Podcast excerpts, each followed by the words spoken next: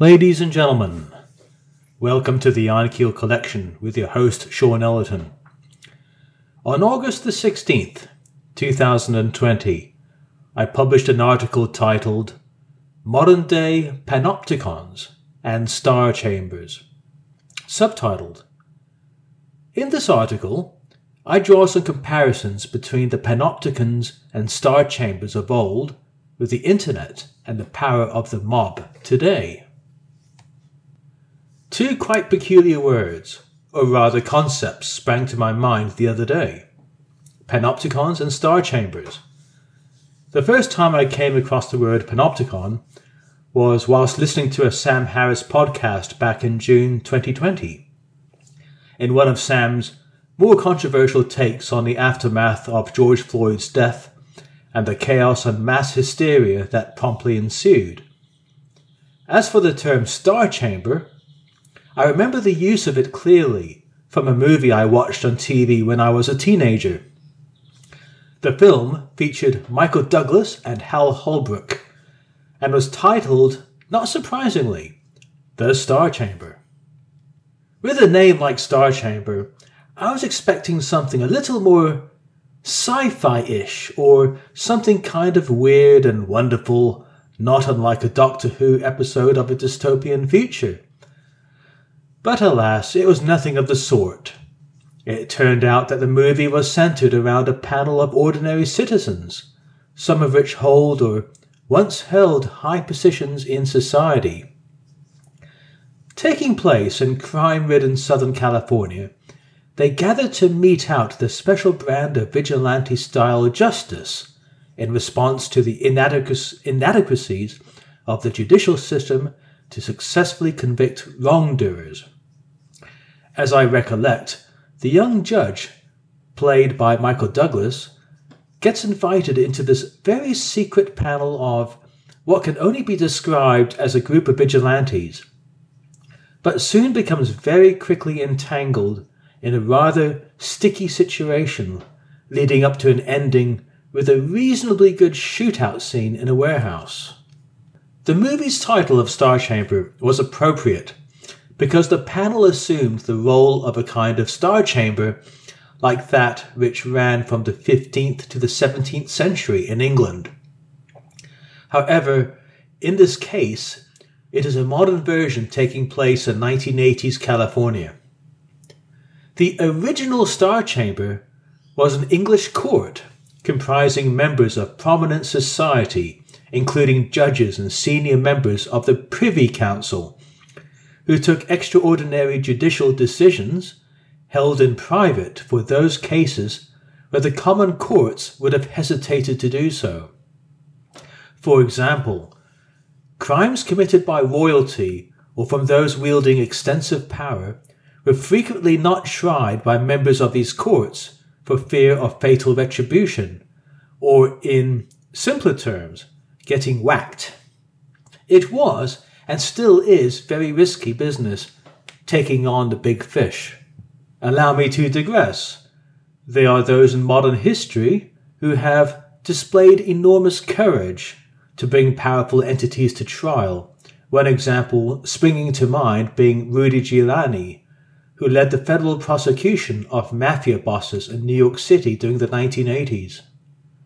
For most mortals, taking on the mafia is about as close to holding a death wish as one could get.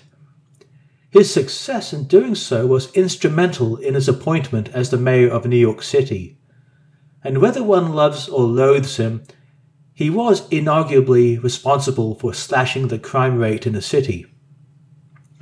Not having been to New York City myself, countless 70s movies portray the city as a graffiti ridden, filthy, crime ridden city. Watching the classic French Connection movies, every conceivable paintable surface in the New York City subway seemed to be perpetually covered in graffiti. However, during Giuliani's cleanup years, movies that took place in the city during the 1980s up to 2019 portrayed the city to be quite a bit cleaner than it was prior to 1980. However, the more recent chaos and confusion of the events during 2020 have provided impetus to increasing the levels of crime and lawlessness, regressing the city back to its former 70s guise. As for the Star Chamber movie, I haven't got around to rewatching it, but the context of the material portrayed would be interesting to watch today in 2020. Not long after coming across the word panopticon for the first time, I assumed it meant something on the lines of being seen everywhere if one takes the etym- etymological approach, splitting the word into its Greek components. Having looked it up, it transpires that, that it is a concept of being seen or observed, but not necessarily knowing when or who is observing you. It is also, in its physical form, a correctional multi story prison in the shape of a donut, lined with prison cells looking inwards to the donut hole. Within the center or the donut hole, there is an observation tower or a series of circular enclosed corridors, complete with one way windows for guards to spy on, on the prisoners. Apparently, an English philosopher by the name of Jeremy Bentham designed for such a forbidding correctional institution during the 18th century, and its design has been in use across many prisons of today. Traditional panopticons survive to this day. However, we might have introduced a modern day equivalent using the technology of being able to generate near ubiquitous live stream coverage of practically any event, regardless of its significance or public interest.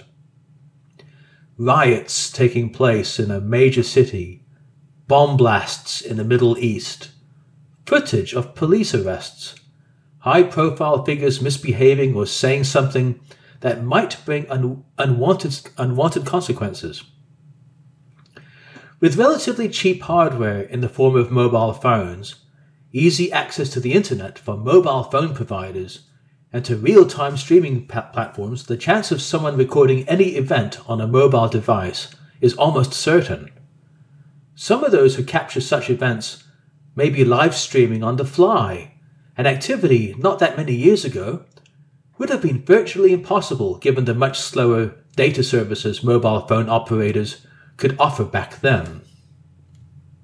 Footage streamed live from from observers or bystanders can be potentially threatening or damaging to the narrative of the press, the rule of government, or to the actions and policies set by the other agencies of power. Many news outlets demonstrate a specific bias and often fight a continuous battle to convey the news in the light they see most fit to broadcast to their consumers.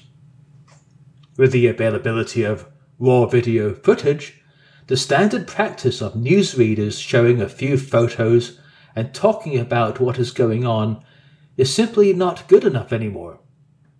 With video footage available to the public through the channels of social media, this video footage, having first gone through careful editing, must now be presented and explained by the newsreaders to create the desired effect.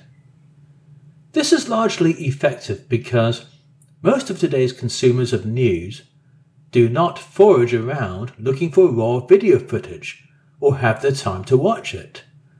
One can find plenty of raw, vid- raw video footage on mainstream social media platforms like YouTube and Facebook. But should it be highly controversial or for some other reason it gets removed, there are plenty of dark corners in the internet where it can be found. I have stated in other writings that watching complete and uncensored footage to political debates can provide a totally different context from those contained in edited footage highlights.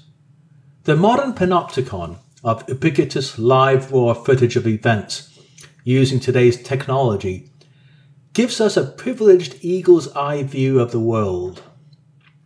The very thought of sitting in one's own armchair watching live footage of events worldwide streamed by ordinary people using their mobile phones is extraordinary. To compete with this phenomenon, it has become more commonplace for news outlets to upload full, unredacted coverage to platforms such as YouTube. This is all well and good, unless, of course, one happens to be on the receiving side of it in a negative way. The internet has an infinitely long and unforgiving memory, making it essentially impossible to remove content from it permanently. Once material is uploaded in a public space, it is usually indelibly etched for all time and could be, potentially, retrieved quite easily many years later, or worse, over successive generations rekindling memories or reopening wounds as if they were fresh again. Douglas Murray wrote about this very subject in detail in his excellent book, The Madness of Crowds. It is getting increasingly difficult to hide or spin events differently from what really happens, much to the chagrin of many mainstream news outlets. The remarkable thing is that this is a relatively recent phenomenon. One can only imagine if we had access to this godlike technology 20 or 30 years ago.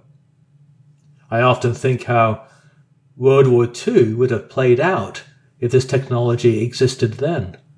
What truths or untruths would be revealed? Interlinking the concept of modern day panopticons and star chambers gets quite interesting. Today's modern day panopticon is the internet a digital interconnected world making it possible to lie down in the comfort of your own bed while watching a live stream feed to your mobile phone of someone being mugged in a back street of a city on the other side of the world through the lens of a live streaming CCTV camera. Today's modern day star chamber is us, or all of us collectively to be more precise. The mob rules and it is often the loud minority who upholds these rules and oversees judgments to those who breach them. Unfortunately, the silent majority is powerless as it remains silent for fear of being attacked by the mob, or simply that they are either too lazy to take any action or be in a position that they simply do not care. Combining the modern day panopticon with the modern day star chamber creates a potent weapon, and a frightening one at that. Unlike the star chamber of old, comprising of common law judges and privy councillors, today's star chamber is the mob. The very foundations of due process and fair trial is often at a state of risk for those cases of justice which have risen over the parapet in view of the mob. The mob, acting as our modern day star chamber, can exert tremendous influence on decisions taken today by our politicians and court judges. Combining this with our modern day panopticon makes this exceedingly dangerous because it makes it virtually impossible to remain below that parapet.